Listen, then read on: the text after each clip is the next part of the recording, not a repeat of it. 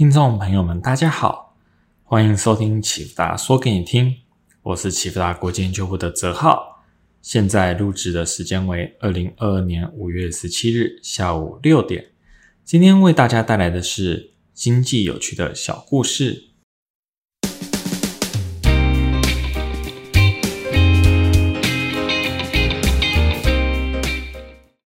上一次我们简单介绍了什么是经济及经济扩张和衰退。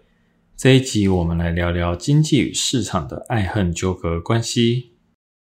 上一集之中，我们聊到了经济的表现好坏，其实就是企业或个人的生产表现。而我们又知道，买卖股票其实是投资一家公司的前景，也就是投资这家公司未来的营收，而股价就是公司营收的折现。所以，我们只要简单思考一个事情就好，那就是，如果我原本因为经济在扩张的情况下，预期未来公司营收会成长，那么现在的价格在面对经济放缓甚至衰退的时候，公司营收可能长期下降，这样股价是否需要重新定价？基本上，这就是为什么在面对经济放缓的时候，资本市场普遍下跌的原因。总体经济是每一个个体经济的加总表现，而透过总体经济数据，我们可以一窥一个区域经济运行的情势。也就是说，透过总体经济数据就可以部分衡量公司的股价趋势。因此，总体经济数据是一个很好的资本市场方向参考。然而，资本市场并不仅仅只是因为总体经济而起落，还有个大魔王在资本市场背后运作。叫做美国联准会。刚刚我们说到，投资人会因为经济的前景而衡量公司股价的估值。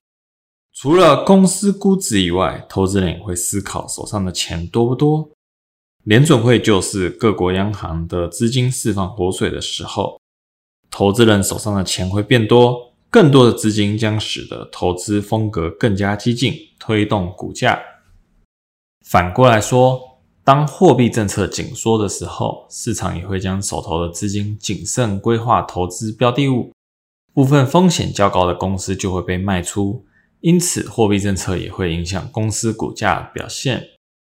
启福达国际强调，货币政策是市场动荡的根源，货币政策的松紧会显著影响资本市场荣枯。近期美国联准会决心要在经济放缓的过程中收紧货币。就是股市喋喋不休的原因。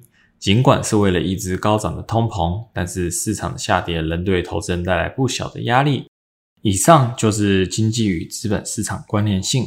学投资一定要看总经，但是到底总经要看哪些东西呢？而各个经济数据之间彼此有什么关联性呢？